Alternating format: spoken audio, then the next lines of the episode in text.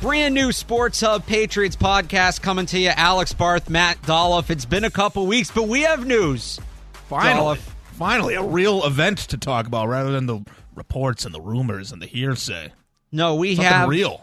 We we have a move by the Patriots. Bill O'Brien expected to be named the next offensive coordinator. He will be the first person to hold the job in a, officially in a little under a calendar year after obviously Matt Patricia had play calling duties last year, wasn't titled as the offensive coordinator, but this is it. This is the one everybody was waiting for. Are they going to get serious? Are they going to name an offensive coordinator? You know, we were sitting here towards the end of the season, Dolph, talking about people didn't want the team to, to win any games because they thought Bill might might turn around on Yeah, that's- Patricia. That's too far. Then we got that statement, See, that's over the top. and now here we are. Yep. Yep. People thought they weren't going to hire. Imagine they just didn't hire an offensive coordinator after all that. Well, That it- would have been something. it started feeling like that a little bit. Remember, it was reported they were they were working the Shrine Bowl, and then there was that report that you know coaches under staffs that have massive coaching changes or coordinator coaching changes can't work the game, and then that was hey, does this mean that they're not making this change, whatever? But then we got the statement, the statement, as it will Yeah. probably become uh, it really known. is the statement. And then after a little back and forth last week, it was interesting the way it played out last week because you had the report, I think it was on was it on Monday that Tommy Curran said that he's the favorite. O'Brien was the favorite, the primary target to get the job. And then Uh, Ian Rapoport said he was the favorite. Rapoport too, a couple like, I- people not, did. Not nothing against Curran, but like Rapoport probably gets it straight from the Krafts. True. So like when he says it, you know, that's when I started to really believe. And then you had some whispers. Ah, does does O'Brien really want the job? Right from his side, he's not sure about the personnel and this and that. That was on Tuesday. Then on Wednesday, the Patriots announced through reports all these different offensive coordinator interviews. Then later on Wednesday, we find out Bill O'Brien's actually still out recruiting for Alabama. yeah. And then on Thursday, Bill O'Brien finally interviews, and here we are. What a cycle. What Yes. a cycle. That's see, this is where we get sort of in trouble with ourselves, Barth, is that like I I have a journalism background. I tend to deal in, you know, facts, reports. And like there are some reports out there, but like the hot take cycle goes way faster than the news cycle. Correct. And so, like a day before that, we have reports of Bill O'Brien interviewing with the Patriots. We get we got Albert Breer and Greg Bedard. I think we're on our very station saying, "Well, things aren't moving very fast." And it's Right. like, I get it. They might not have been moving very fast. It might have been a little more deliberate with like you know, the Shrine Bowl and all that other stuff. And it's like these things tend to happen within like the first week. So when we got into the second week and nothing was happening, we are like, "What's going on?" And I get it. Like you got to go on talk shows and say whatever, and you got to talk about. We got gotta do a show today, Dolph. moment, we got to do gotta the do a show, show today. today. But like, but you know, ideally we get to wait and see what the actual uh, news and information is. So yeah, after all that, after that whole cycle, it, it is indeed Bill O'Brien is here. And this is a good So the step. whole offense is fixed, right? Oh, well, okay. So this is where we're going to begin the podcast. This is a good step. He was the most qualified person for the job. I know Felger and Maz are going to play day the clip where I went on that show and I said, I don't think he's perfect. I don't think the perfect candidate was out there. I stand by that. He's still a very good candidate. He's the right guy for the job, but it's not snap your fingers and everything's fixed. This is, I know for a lot of fans, this probably feels like the end of a very arduous process. And in a lot of ways, it is. This is, and now there's a report today that Adrian Klemm is going to have a second interview. So Matt Patricia, who was also the offensive line coach, there goes his second job. Mm-hmm. But as much as this is the end of a process, it's the beginning of one. Because now it's up to Bill O'Brien and, and who knows, Adrian Klemm, whoever else, to get under the hood and figure out where things went wrong and fix it. And I know we both have takes on that. We'll have stuff, depending on when you're listening to this, it's about to go up or it's already up on 985thesportshub.com. Let's start with yours because I think where you go next is more immediate. You have like the actual next steps in terms of hiring and staffing. Yeah, I mean they have they have so much more work to do. You know, I, like I, I is anyone out there like throwing a parade for the Patriots because they they did this? It's like I see it as the absolutely necessary first step. Right. And it's like and it's yes, good. You got an experienced offensive coordinator who was the offensive coordinator here. He was the offensive coordinator at Alabama. Mac Jones helped him learn the Alabama offense. So you think they're going to get along? Like they've never played a game together before. But, you know, Mac Jones spent a little bit of time with Bill O'Brien before he left Alabama for the draft. So there's a bit of a relationship there. His absolute number one job, Bill O'Brien, is to get the most out of Mac Jones, restore him to where he was in 2021, and ideally, you know, go well beyond that. You know, get get that jump out of him that we've been waiting for that's just one job. And, and like I think they still need to fill all these other positions. And the Adrian Klemm news tells me that he's a candidate to be the offensive line coach. And yeah. I guess what happens with Matt Patricia and his and Billy Yates after that. So, I mean, I don't. I guess they're not going to get the job. Uh, I I feel like you know Matt Patricia's probably going to be moved off the offense entirely. I don't. I think Robert Kraft, Kraft doesn't like the way it would look if uh, if they kept Patricia on the offense in any capacity. So they got to get that. They they got to figure out what went wrong with the offensive line, get a guy who can come in here and get them to play the way they want to play. Maybe if Adrian Klemm comes in, he's he's also the run game coordinator, which uh, you know I guess maybe just a title. But there's that, and they also need to figure out what was what went wrong with them in the red zone. They need to they, they might need a passing game coordinator. I know they haven't had those before, but uh, you know Chad O'Shea's out there. I don't know what his relationship is like with Bill O'Brien or, or uh, you know Bill Belichick, but also Bill O'Brien. Like maybe he could be a candidate to come back here and be the Patriots passing game coordinator. Uh, Chad O'Shea was big, uh, was the big red zone guy when he was here, right? I, I think, right. So they might, they might, they need more bodies. They're not. Bill O'Brien isn't going to transform the whole thing overnight. It's just good that you have an experienced guy he's beyond competent. He's at least going to be competent. You know, right. they're not going to they're going to look better and they're going to look like a competent, you know, functional offense under Bill O'Brien, but they just have so much more to do in terms of hiring his assistants. And then even after they hire his assistants, I feel like there's going to be a lot of, first of all, mistakes to be undone from last yes. year, bad habits to get out of. And so, like, there's, I think we're a long way to go to find out what the Patriots offense can be under Bill O'Brien. I just don't think anyone who thinks they're like automatically going to go back to being a top five, top 10 type of offense back in the Brady heyday just because they got a real offensive coordinator, I think is getting ahead of themselves. They got a lot of work to do. Well, I think it's also important to keep in mind you talk about getting back to top five. And granted, they were number six last year. They were number six. But and people will oh they is that offensive points per game though? Yeah. Oh, Okay. they played a weak schedule. Of course they were six. They played a comparable schedule this year and they were seventeenth. Calm down. I don't Okay. I, I don't pay much attention to schedule, honestly. You, you- I feel like everybody has a weak schedule now. There's like five much. good teams and everybody else is in the same group. So w- when we talk about O'Brien and building a staff, a couple things. First off, and I told Jimmy Stewart I would do this. I was going to do it anyway, but I told him I'd do it. O'Brien. Let, let's look at O'Brien without Brady real quick. His offensive ranks when he was the head coach in Houston, and keep in mind that for most of this, half of it he didn't have Deshaun Watson. So the three non-Deshaun Watson years, the offense finished in terms of points ranked 14th, 21st, and then 28th. And Okay. then 14th is a lot better than 28th. it is. Watson comes in, and then over the next three years, 17th, 11th, and 14th. And I'm not going to include 2020 because he was fired four games in.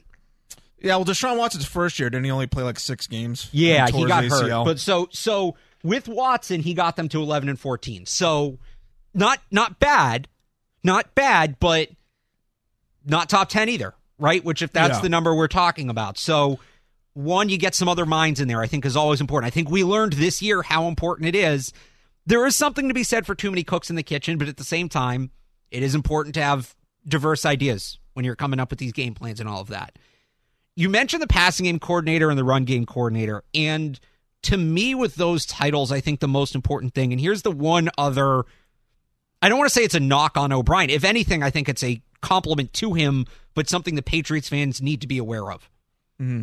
Or the Patriots need to be aware of. I guess the fans can't yeah, like the team. th- this is just sorry. I'll Yeah. let you continue, but just to clarify my point, like I just hope that this is what the Patriots are thinking. That we still Oh, have a lot of work for to do. sure. They're not thinking like we hired Bill O'Brien. That's it. You know, now we can just proceed with whatever we have. And I don't think they're thinking that way. Like, ba- or I don't. Th- I think they are thinking that they need to do more based on the the Klemm tweet, right? Mm. The thing that they need to be that they need to remember and be conscious of is Bill O'Brien's here for a good time, not a long time. He is here to reset his stock and go get a head coaching job, whether it's in the NFL, whether it's with a major college program. He is here for the image rehab that he thought he was getting at Alabama. Yeah, and you don't want to be overturning like Mac Jones is already going to be on his third OC in three years. You don't want a lot of That's uh, uh, you know a we used to rip other teams for doing that. Right. You don't want a lot of turnover there. So, what you can do is if you bring in a guy like Adrian Klemm, like Keenan McCardell, like Shawn Jefferson, and you name him a run or pass game coordinator, whichever right is applicable, it also allows you to get the next guy ready and have that next guy there on O'Brien's hip. He understands some of what goes into being coordinator. He's right there helping call the plays so that if and when O'Brien leaves, seamless transition. Maybe they believe Nick Caley could be that guy. Because, or, or, or if they want to make Nick Caley the passing game coordinator, fine. But the Ross transition, Douglas. the transition these last two from from McDaniels to Patricia now Patricia to O'Brien has been anything but seamless. anything but. So Seems all over the place. I don't think O'Brien like O'Brien's not here for 10 years. I don't even know that he's here for 5 years. So when when he goes to the next hot college head coaching job in a year or two, just to be able to say, "All right, Adrian Klemm, you're up. All right, Shawn Jefferson, you're up." A guy who knows the playbook, is running the same playbook, is familiar with the personnel, all of that. It just makes it a lot easier. You think maybe Joe Judge could be No. that guy? No. Do you think that that he's he's sort of like paired with Patricia, where like they absolutely cannot keep him on offense?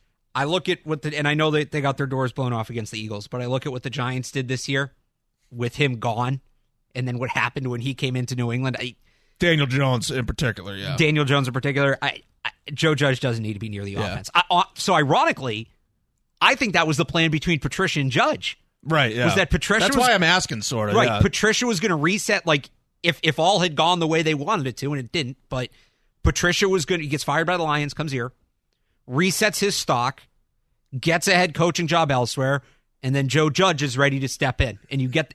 Obviously, that didn't work out. But the idea of having somebody else there because offensive coordinators are a hot commodity. They come and go like that. There's very few. Like Josh McDaniels is such an anomaly, especially in the modern game where he was here for 10 years in that position. You even look at the Chiefs and Eric Bieniemy. He is interviewing now elsewhere for a lateral move. Yeah. No, that that's how it works everywhere. Even Bill Belichick being here for 23, 24 years is just it's rare. It's rare. Right. Like the coaching carousel is the most real thing in, in football, really, where like it just happens. It's not even necessarily that these guys are good or bad. A good coach can wear out his welcome and get tuned out and just get stale and it just it turns out that he has to go somewhere else. That's just how it is. It's so rare for a guy to last, you know, over a decade in, in any position, uh, coaching wise. So that's when you talk about the staff and you have to build it up. Yes. And they should use their first round pick on a tackle. So you want to have a tackle coach, an offensive line coach ready to work with that guy, not 2019 Yeah. when you take N'Keal Harry in the first round, and then, and I don't know if this would have saved N'Keal Harry or not, but didn't help. Joe Judge, who's also being the special teams coordinator, is now stretched out by, oh, yeah, you can coach the wide receivers too, whatever. Yeah, you yeah. can't take that approach. If they're going to take a wide receiver high in the draft, having a wide receivers coach, having somebody there to work with them. They do seem high on Troy Brown right now, but like if there's another guy to bring in there, this is all very important. I think they like Troy Brown and Ross Douglas I think as the do, too. receivers coaches. As far as like the pass game coordinator, that seems like a job. If they want, if they were going to add that position, that seems like something for a Keenan McCardell or a Shawn Jefferson to come in, and that's that can be sort of a, a step up Yeah. from wide receivers coach for them. That that makes more sense. so we'll, we'll, we'll track all of that. BackstageCountry.com, your online home for all things country music. Wondering who made our list of the top five all time queens of country music? Did Carrie Underwood make the cut? Find out now when you text Queens to 45911 and scroll through the list on BackstageCountry.com. Text Queens to 45911 to see the talented artists who rounded out our top five list. The other side of this is all right, actual football. How does the offense need to change? And I, I threw some of these numbers at you earlier, and I kind of got excited and did it while you were setting up. You just got here, so I think it might have been yeah, I was in like, one what- ear out the other. What is this? That's my fault. But no, no, no. It's my. I can't. Um, I can't set up my computer and listen to a conversation. That that might be my brain. So l- let's go under the hood here with the Patriots offense a little bit. Because I think if you asked a lot of people what was the problem with the Patriots offense in 2022, and A lot no, of people you, would say Mac. you can't just say Mac Jones. I'm talking schematically.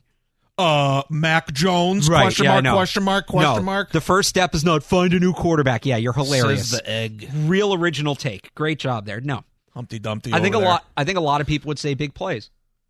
The numbers don't support that. At least not exactly. PFF defines explosive plays as any play that gains 25 plus yards. So we're just going to use that as the, the base. Twenty-five plus. 25 plus. So quarter of the field. Patriots ranked third in the NFL in explosive plays last year, behind only the Chiefs and the Niners. hmm They had 45 explosive plays. Sounds pretty good, right? On paper, yep.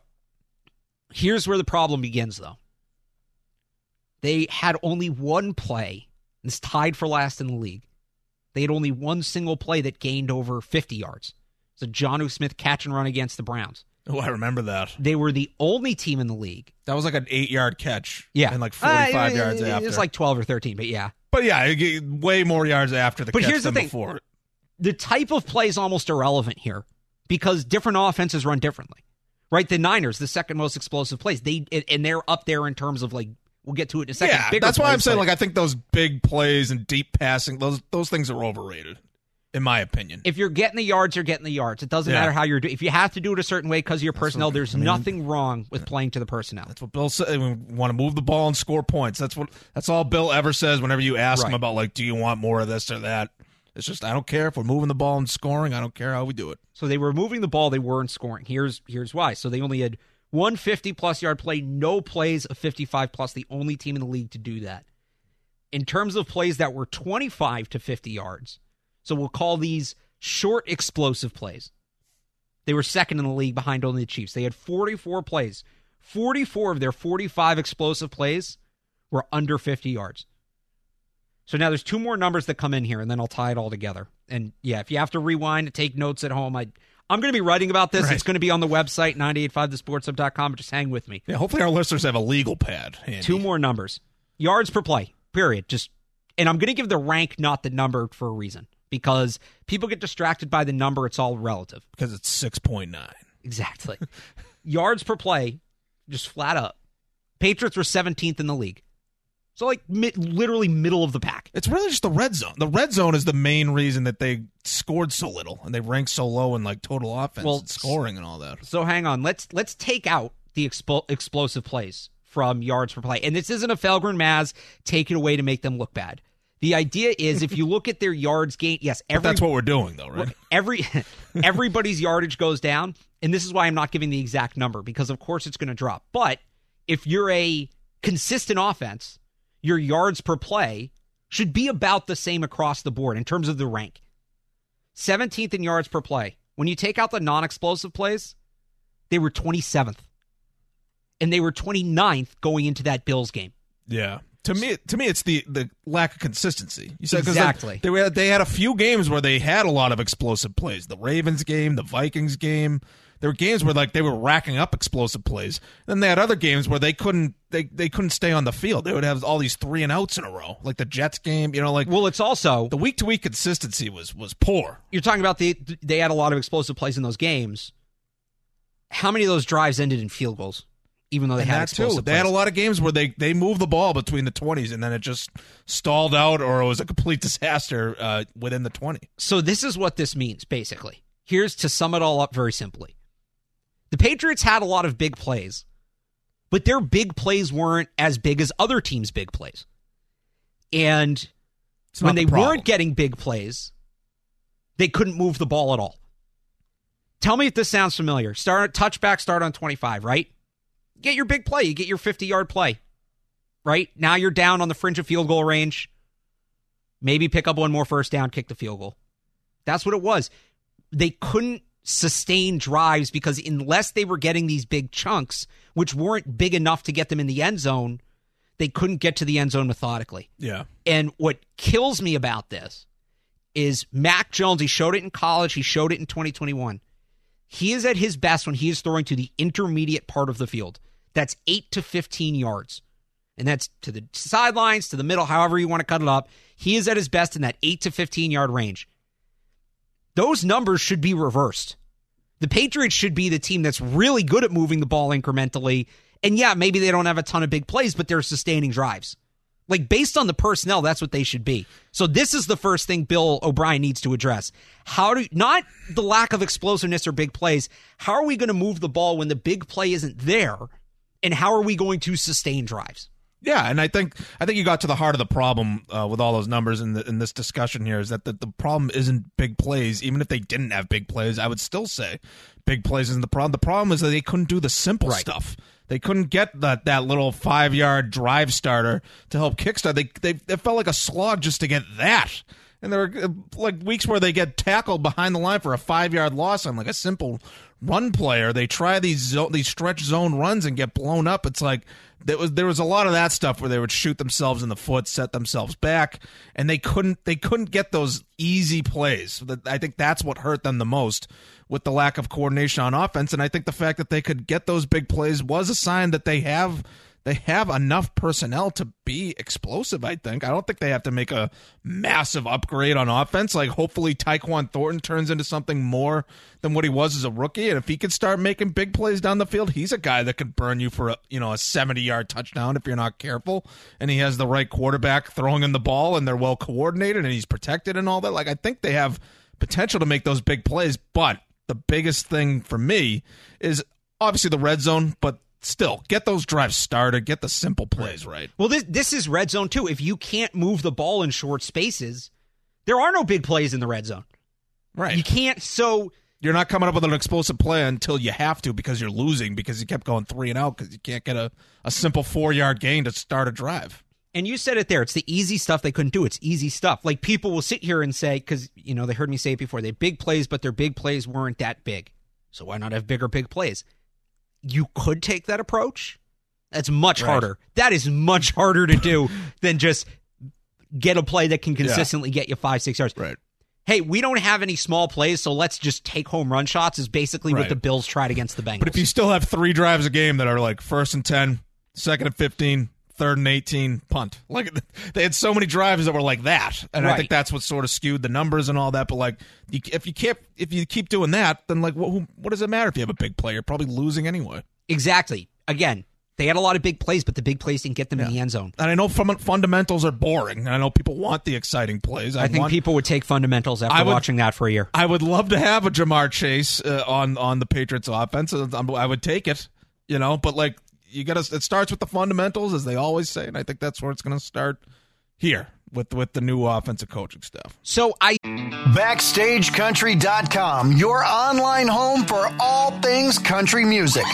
Award winning movies often have incredible soundtracks, and many of those have gone on to become country gold. We've picked our top five country songs that have been nominated for an Oscar. Text Oscar to 45911 to see if your favorite made the list on BackstageCountry.com.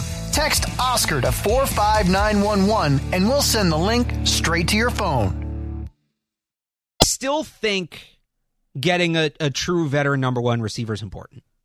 I, I still do believe that because whether it's for the short and intermediate stuff or the deep stuff, you saw it this year, and there was a report from from Mike Giardi that at least somebody in the building said, and I'm going to paraphrase, but essentially as much. They need a receiver that defenses have to dictate coverage around. That when you get into that meeting on Tuesday, like the defensive staff gets in the meeting on Tuesday, all right, what are we doing about him? You know, you can't just because right now, Jakobi Meyers can get open one on one at a very high rate, but he's not running routes that are like you'll give him those, right? Right. They, that was one thing that worked for him offensively in 2022 was that Kobe Meyers, you know, third and third and manageable and throw to him at the sticks. Like that was something that worked for them When they could get in a third manageable. fairly consistently. But you're right. They had to get to that spot in the first place, and they couldn't even get to that. They need that guy though that another team is going to because you mentioned Tyquan Thornton. I still like DeVante Parker. I, everybody knows I'm a big fan of Kendrick Bourne, right? Mm-hmm. those guys are going to win one on ones. You need to get them one on one coverage. How do you do that? You have a wide receiver who demands shading, and doubles and things like that, and is still going to find a way to get himself open. Right, right. Make a domino effect. You have Right. A, you put a top guy on top of all these guys, and all of a sudden you have number two and three corners trying to cover DeVante Parker and Kendrick Bourne. Like they are, they're just going to get more open. Yeah. So, I, I I still think that that's something they need to do, and now it becomes interesting, right? We have this was something we speculated a lot leading up. Can Bill O'Brien and DeAndre Hopkins coexist? Because he's one of the names that's out there that's available. You're still on this Hopkins thing. Does it have to be DeAndre Hopkins? That's my question. No, it doesn't. But he's the it's Occam's razor. He's the most obvious option aside from the O'Brien thing. He's available. He's proven. We know him and Bill respect each other. Belichick respect each other. No, we we oh oh uh, Hopkins and Belichick respect each other. Yeah, as opposed to Bill O'Brien. Right. Yeah. saying. Yeah. Um, I don't think it will. So that's kind of the question. You know, I've also I've kind of put Jerry Jeudy in that category. I would take Jerry Jeudy. He put up a thousand yards in that Broncos offense last year. Yeah. Like that says something. That's a guy who still has untapped upside, I think, and he's not going to cost as much money wise or trade uh, he might cost more trade wise. He's going to cost because he's inexpensive. because he's younger. but he hasn't like he hasn't produced a, a, that much. He got a thousand yards this past season. It's like nine eighty something. Yeah. Yeah, well, I mean, I don't know that he's because Brandin Cooks, 24. for for example, had established himself Yeah. as a top receiver on his rookie deal at that point. I'm not sure that Jerry Jeudy's gone to that point. I yet. think I think Jeudy's twenty four. He oh he is going to need a new contract too. This is the That's thing where true. he's on the last year of his rookie deal, again, and like, have how much year is- option coming up. But how much is that going to cost? That's what I'm saying. I don't know that he's produced as much. For like, I think Hopkins could be a guy that going to fetch a, tri- a price like a Tyreek Hill or Davante Adams. Oh, I don't think Hopkins is going to cost that much. You don't think so? Maybe not as much as those guys, but money wise, if they wanted to keep Hopkins around, like I don't, or if they wanted to absorb his contract and just sort of restructure it a little bit, I just think he's way more expensive and less realistic than someone like Jerry Jeudy, in my opinion. I, well, Hop, I think Hopkins is going to cost less because it's going to be a short term deal. Obviously, he's thirty one. In terms of compensation, in, ter- no, in terms of the contract, he's going to cost less, like financially. In terms of the trade, his value's been set. He was traded two years ago, three years ago, for a second round. It was him in a fourth for a second, David Johnson a fifth. And yeah, that was one of the biggest ripoffs in NFL history. And and the Cardinals are going to come to the table and say that, but then the Patriots are going to say, well, Who's to have Monty Awesome for it? By Right. the way, former Patriots front office guy. the Patriots are going to come back and say, well, he has since played just one full season in three years. He's had a PED suspension, and he's now on the wrong side of 30, and we have to give him a new contract. So I, Hopkins to me, So you don't think he's going to cost much on the contract or the trade? the con- I mean, If they make like a, if you could just swap like low picks or something like that. no, I don't think it'll be that. I think there's no reason you would need to give up a first round pick to get DeAndre Hopkins. I think like a second for like Hopkins and like a late round pick might do it. And in terms of the contract, all these guys are going to be somewhere between like 18 and 24 Yeah, million and a like year. I know, uh, I love- like it's not now. Like, can they afford to fill out the other positions that they already need, like tackle? Yeah, they're going to have Corner. like 50s. Well, tackle you're doing through the draft, hopefully, especially if you make this trade. Tackle's coming through the draft. So you're in good shape there. They're projected to have right now the third most cap space in the league. I remember I talked to Miguel Benzan, Pat's cap, the guy's the expert about this. Yes. He said that, like, realistically, if they do all their tinkering that they make without blowing up the roster, they can get to like 60, 65 million. It's going to be among the most money in the league, and they don't have a ton of people they need to pay internally. Jonathan Jones, Jakobi Meyers, who I don't think they need to bring back either of those guys. I would take them back; they're good players, but I don't think you're screwed if you lose either of them. And then after that, it drops off. I mean, Devin McCourty's a weird one where you would like to have him back, but he's probably going to retire, Mm-hmm. so you write him off. He's undecided. After him, you know, and Slater's the same thing, right? After that, you're getting into Damien Harris. You're getting into Raekwon McMillan See you later. right? Like, so they're going to have money to spend. I'm not worried about them not being able to afford guys up against the cap. Does it have to be Hopkins? Is my, is my, I think. Well, I'm uh, telling you, look, it doesn't. I- Regardless of what you and I think, I think the Patriots would rather go for a Jerry Jeudy who's on his rookie deal and trade a higher draft pick than trade less to get Hopkins because of the money. no, see, That's my opinion. I think they'd rather have Hopkins because they generally prefer veterans, guys who've been there, done that. And So that goes back to your point that Hopkins has proven it. yeah. But if Hopkins Hopkins is no tra- Obviously, very talented. I'm just not sure that like. I don't know. I'm not sure he's still going to be the guy that we always that we love to watch with the Texans. I know he's he was good last year. he had 700 yards in like six, seven games. Yeah, he year. was pretty good last year. Yeah, and I know that. Patriots fans think of that fumble. They'll coach. They'll tell him, "All right, tuck the ball tighter." Right, that's day one. I'm not basing up. it just on that.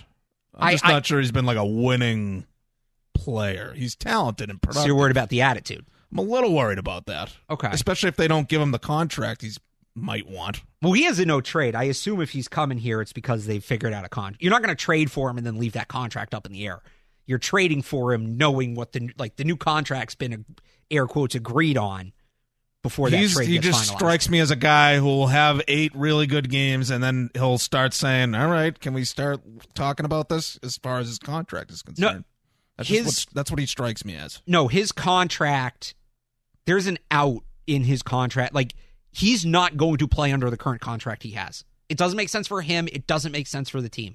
He has like a thirty something million dollar cap hit, but he's only due like eighteen million in cash. So that benefits nobody. When he gets acquired, that what's left of his contract is getting ripped up and replaced. Can't Tyquan Thornton just become a stud? I mean, I it'd be feel like nice. that's the easiest thing. But I'm saying, and like- I feel like that's where the Patriots might be, you know, torn on it internally. That's the that's really the question I have. Like, regardless of what you and I think they should they should do or think they, I'd like that's where they have they have conflicts internally. I think is that well, not like I'm not trying to drum up drama or anything like that, but they might they drafted that kid in the second round, and I think you and I saw him at camp, and like most people that watched him at camp said. This kid can play in the NFL. Like he's not going to be a bust. He's probably going to be a guy that can help them but can he take that next step? Can he be that guy that dicta- dictates the coverage and all that? Like ideally, that's what happens. And like the question is, are they going to gamble on that, or are they going to try to make a big move like what you're talking about, like bringing in a guy? Why does it have to be one or the other? Why can't it be both?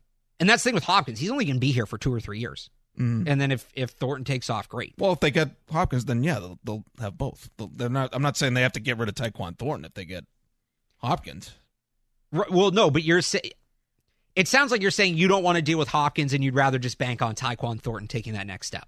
No, I'm not saying I would rather. I'm just Oh. with the Patriots rather. That's what matters. That's Well- what matters is what they're going to do, not what I. Well, there was there there were two separate reports from from Mike Giardi and Andrew Callahan that they're split internally about adding a mm-hmm. veteran number one wide receiver. So it sounds like they're not sure which way they want to go. And that report obviously came out before O'Brien got hired. Both of those reports. Okay, I'll give you an opinion on this. If Okay. they get DeAndre Hopkins, that's kind of a panic move. They just drafted this kid in the second round. Draft another kid. They're different, think- but they're know. different players. I I don't think that's was it a Well, then wouldn't Hopkins be sort of redundant with Parker? Like then you get move on for Parker. I don't think they're done. They're the I- big out, the big X receiver. No, you can you can move Hopkins around. Hopkins can play a lot. He can do a lot. His route tree is impressive. I But uh, but on the Patriots, would Yeah. he be that? well, it's not going to be the offense it was last year. I would hope not. No. So Hopefully, it's a very different offense. I liken it more to look at what the Eagles did last year. Was trading for AJ Brown a panic move about DeVonta Smith? Maybe. I don't think so. I think they look at look at all these teams that are in this thing right now. The Eagles have DeVonta Smith wasn't good enough. They added AJ Brown. The Bengals had Tee Higgins and Tyler Boyd. That wasn't enough. They added Ja'Marr Chase when they really needed a tackle. And Penei Sewell was on the board. They added Ja'Marr Chase. The Niners had Deebo Samuel, Brandon Aiyuk, Kittle. They still felt the need to go out and get Christian McCaffrey. The team that's kind of on unstable ground right now is the Chiefs, who just lost Tyreek Hill because they felt like they had enough with Travis Kelce and these ancillary pieces. Well, they might. Have, they're still playing. They still might. They might have enough. They also have Patrick Mahomes. Exactly. I think that you can't have enough talent at that position because it's all about stretching a defense then. And Okay, so if they don't make a big move at receiver, you think that's a bad move. You don't think they're going to have enough. That's going to be their downfall. I think if they really want to get serious about not just like getting back over 500, but like making a run at winning the division, winning playoff games, they need to add a true number one, a guy who's going to dictate that. Okay, so just say, just say for the sake of this discussion, Yeah. that Tyquan Thornton takes a big leap in year number two. All of a sudden, he's like the new like Josh Gordon. He's like a guy that can burn you with a All right, short. well, Take a sh- Josh. Gordon in his prime As a player, You yes. remember Josh 2013 Josh Gordon? Yeah, he had I'm like 800 yards in four He games. could take a slant 90 yards, and he could burn you deep down the field. He's big, Yeah. fast, you know, good, good, solid hands, and you know, big play receiver. He's he's their number one guy. He's dictating the coverage and all that. Yeah. I, are we still we're going to come out of that next season and saying, well, they could still use another stud wide receiver. they need to put in yet another guy after Tyquan Thornton, or are we going to be come out of it saying, okay, they got more out of Parker, they got more out of Kendrick Bourne. Maybe they keep Jakobi Meyers. Maybe they they somehow re-sign him. They get more out of Hunter Henry. They're better in the red zone. Well, then those two guys, Parker and Bourne, then become free agents, and then it's about who I would say. So let's say that. Okay, well then happens. then you would need to add a guy. Right. So, but even so, if if Thornton takes off, one, I think the best way to get Thornton to take off is to get a veteran receiver to to draw coverage and let him work one on one and develop where he has less attention. I think Bill likes veteran receivers, but I also think he likes veterans that will do what they're told. I'm not sure that Hopkins is going to be a guy that's going to be in line for very long. Okay, so what about He's a short term. It's like you said. He's like about Bill O'Brien. I think he'd be here for a good time, not not not a long time. But I don't think, you need. Hopkins here. I don't think you need Hopkins here for a long time. And so, and it doesn't. Maybe we're fixated too much on Hopkins. I the other guys that that have been thrown out there, Jerry Jeudy, the Bucks pretty much need to cut Mike Evans. I, I don't see how they don't cut or trade him. So Mhm. that's a guy that's maybe available. Um, I I know I some, would like either of those guys more than Hopkins. Okay, some people have personally. suggested Keenan Allen. So I, I I think maybe you're too fixated on the DeAndre Hopkins of it all. I think so. Yeah, maybe. But adding that guy, if they really want to take the off, if they don't want to just get back to where they were in 20, if you, if the goal is just to get back to where they were in 2021, you don't need to add the wide receiver. But that shouldn't be the goal. The goal should be to build on where you were in 2021 and improve from that. If that's the case, whether it's Hopkins, Jeudy, Evans, Allen, you need that guy. what about Tee Higgins? He's a free agent. He's it, it's the same thing as Jeudy, where he's entering the final year of his deal. And oh, okay. He's not a free agent. do the yet? Bengals want to get something? I and I know people said, well, the Bengals are going to lose him, so they're probably going to trade him. Unless they win the Super Bowl this year, which could happen, I think you just have to let him play out the last year of his contract because you need to capitalize on this window. I don't think he's as available. And talk to me again after the Super Bowl, Right. Maybe but- they win the Super Bowl. That might and then it's like, things. all right, we capitalized. But Yeah. I don't think he's as available as people are maybe suggesting. I would take him. I think he fits what you're describing, what I'm describing, but I, I don't think he's going to be attainable. At least not right now. You know, if it let's say they don't add anybody, the offense still kind of sputters, and then we get into next offseason, Tee Higgins a free agent. Yeah. Yeah, then we can talk about it. I you can put him on that list if you want. I just don't think he's like realistic from the Bengals side of things. Okay.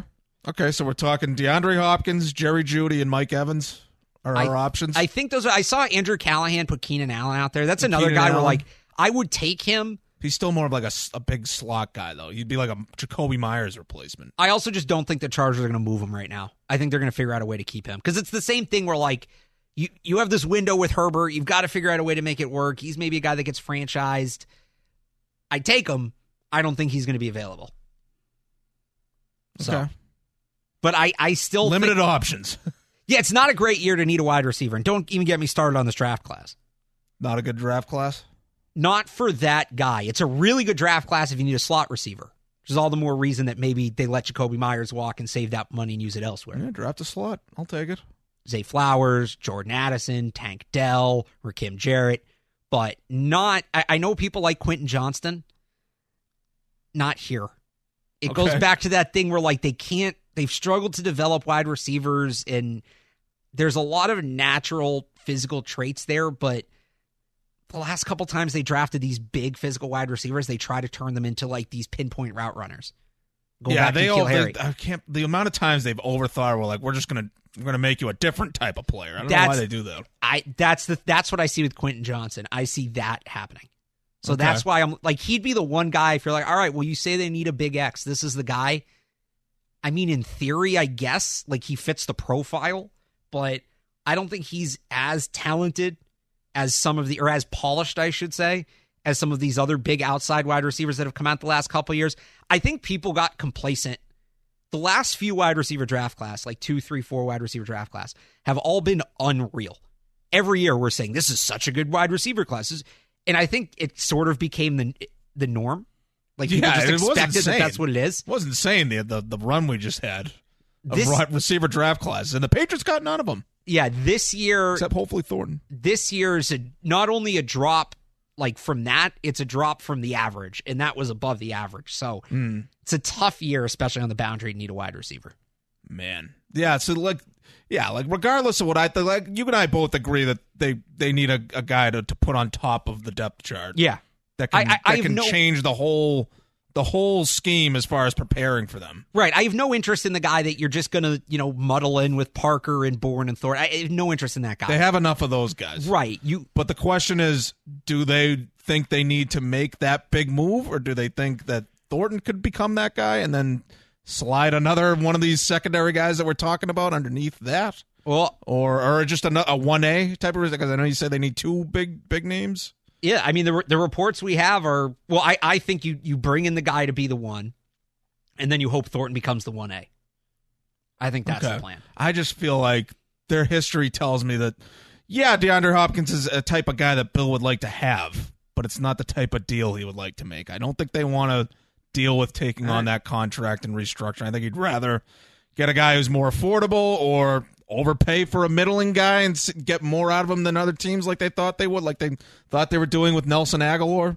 I just feel like that's more their speed, and that's probably what they're going to do. I would and, and Chris Gasper talked about this on Falcon Randy. Moss trade. You know, like they they want to get a good player, but they don't want to they don't want to over extend themselves. Well, the Randy Moss trade would be Hopkins, like to a T. yeah, but like they didn't they traded like a fourth round pick for, for Randy Moss, right? Yeah, it'd probably be a little more than that. And was he that but expensive at that point in his career because he was on the Raiders? He, wanted a new con- contract. He wanted a new contract. He wanted out. He hadn't produced at the same level in a couple years. He was right near thirty. It worked for one year. A guy who was maybe problematic in the background. Yeah, see, like that. My whole. I'm sorry to keep getting hung up on Hopkins and come back to it, but like, I'd rather a, more of a long term solution. Jerry Jeudy to me represents Okay. a guy that you can bring in and sign to a new contract. A guy that like this is going to be our cornerstone guy All right. for several years. So you are You know? t- you are Because team DeAndre Hopkins is like one or two years later, you're probably uh, you're back in the pool. You know what I mean? Yeah, and and normally I'm with you. I just think you need to jumpstart Mac Jones. Mm-hmm. I'm not sure that you can afford to look at the five year window in this context, right? Just get the guy Yeah. that's going to get Mac Jones going, Right. And then And that to two per, as the per the theme of this whole podcast, Bill O'Brien alone is not going to right transform the whole thing. They need more. in two years when Hopkins is 32 and his contract, all right, you figure it out then. Maybe it's a better draft class or somebody else available.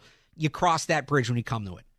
But for now, I they just got to get a guy. But your team, Jeudy, that's fine.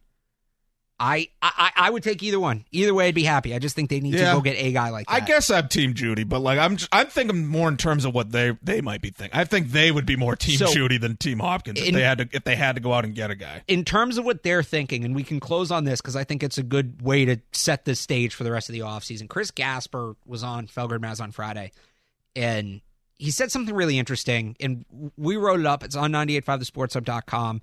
Did you have to look up the, some of the words he said in the dictionary? No, no, I not at least not the part that I, your I was looking at here. out. Gasper's talking. so they were having a conversation about Brady coming back, and it's not within that. It's not anything he said relating to that that stood out to me. But at the end of the conversation, he's talking about, well, you know, if Bill O'Brien comes back, Brady likes him. Maybe they're bringing in Bill O'Brien to try to lure Brady back here. And Felger asked him, but does that sound like them? Does that sound like something Patriots would do? And Gasper Oh said, God, now I'm talking like Felger is what you're saying. no, well, no, no, no. Because that is how I look at But it. it's like, a fair question, Patriots and I look at it uh, like that too. I all the time say in my coverage, I'm not here to tell you what I would do. I'm here to tell you what I think they will do because you don't care what I would do. Yeah. You care what they want to do. But what Gasper said was, so Felger asked him, "Does this sound like them?" What Gasper replied was, "Does any of this?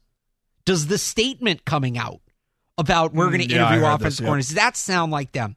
Bringing in guys like Keenan McCardell, Right. And sh- does that sound like them? It rem- Just when you think they're going to do what you think, they they do something completely unpatriot-like. It reminds me, and I'm not saying that Gasper's reporting anything there, but I think his line of thinking is correct. And it reminds me of do you remember? So they had the 2020 season, the Cam Newton season. It wasn't great.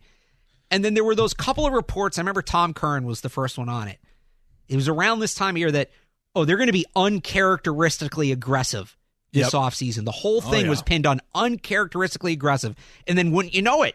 They were uncharacteristically aggressive. They spent the most money in free agency, took a quarterback in the first round, traded up in the second round to get Christian Barmore. yeah, it was beyond uncharacteristic. They were just aggressive in Right. terms compared to anything.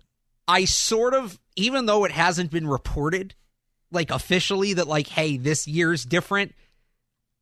I I get that vibe that, you know, using their using historical context, using their usual playbook, using their MO, I don't know how much of that applies this offseason. I think we are to an extent in uncharted territory here. Okay. So I agree with you with the yeah, I think they historically would rather have Jeudy than Hopkins. I don't know how that much that historical context applies right now. So they're going to go out and make a big, big trade for a big, not necessarily Hopkins, but a big receiver trade. I think this offseason is going to be different, and that would certainly be different. Yes. What about the Brady stuff? Gasper also said he wouldn't be surprised if they brought Tom Brady back. That's weird because he said when I was on Now that that like would be very ago. unbill like if he if he brought Tom I Brady mean, back. Maybe it's just because I want to prolong my childhood. I've been watching the guy since I was six years old. I would love to see Tom Brady back. Right, I'm watching the Bengals. I was like, you know, that makes me long for the, the good old days. I don't think it's happening. I don't. I think he's either going to retire or go to San Francisco or the Titans.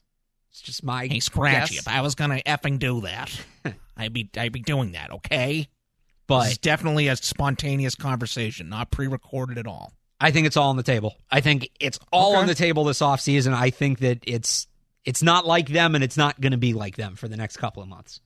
Thank you, Mr. Kraft. He's going to make it a fun off season for us, Oh yeah. giving his team a kick in the ass. That's the best that's the best way to put it. Yeah. What you See, that's said. that was just a circle all the way back to call back to the start of this. Yeah. They they still have so much more to do, obviously with the personnel, but also with the coaching. And so like, yeah, that's what I, I hope that we're in for an off season of like, you know, more than just Bill O'Brien. I think, you know, I wonder if Bill Belichick is getting pushed even harder by Kraft now than usual, and he's still getting pushed even after the Bill O'Brien hire. Because I think you know, in, in a, a normal year, maybe Bill Belichick says, "All right, we got our OC. That's it. Let's move forward with what we got." I I feel like Kraft is, is going to keep pushing him to do more. I think he's maybe he's allocating more money to you know add to the like legit guys to the coaching staff. So yeah, it's going to be interesting to see uh, how much more they add to the staff and, in on top of what, whatever they do with the players. All right, and we'll have you covered for all of it. Sports Hub Patriots podcast podcast. Make sure to subscribe wherever you get your podcast. The Patriots audio, Sports Hub Patriots audio feed. You can also check us out on 985thesportshub.com. For Matt Dolloff, I'm Alex Barth. Thanks for listening. We'll talk to you next time. See ya.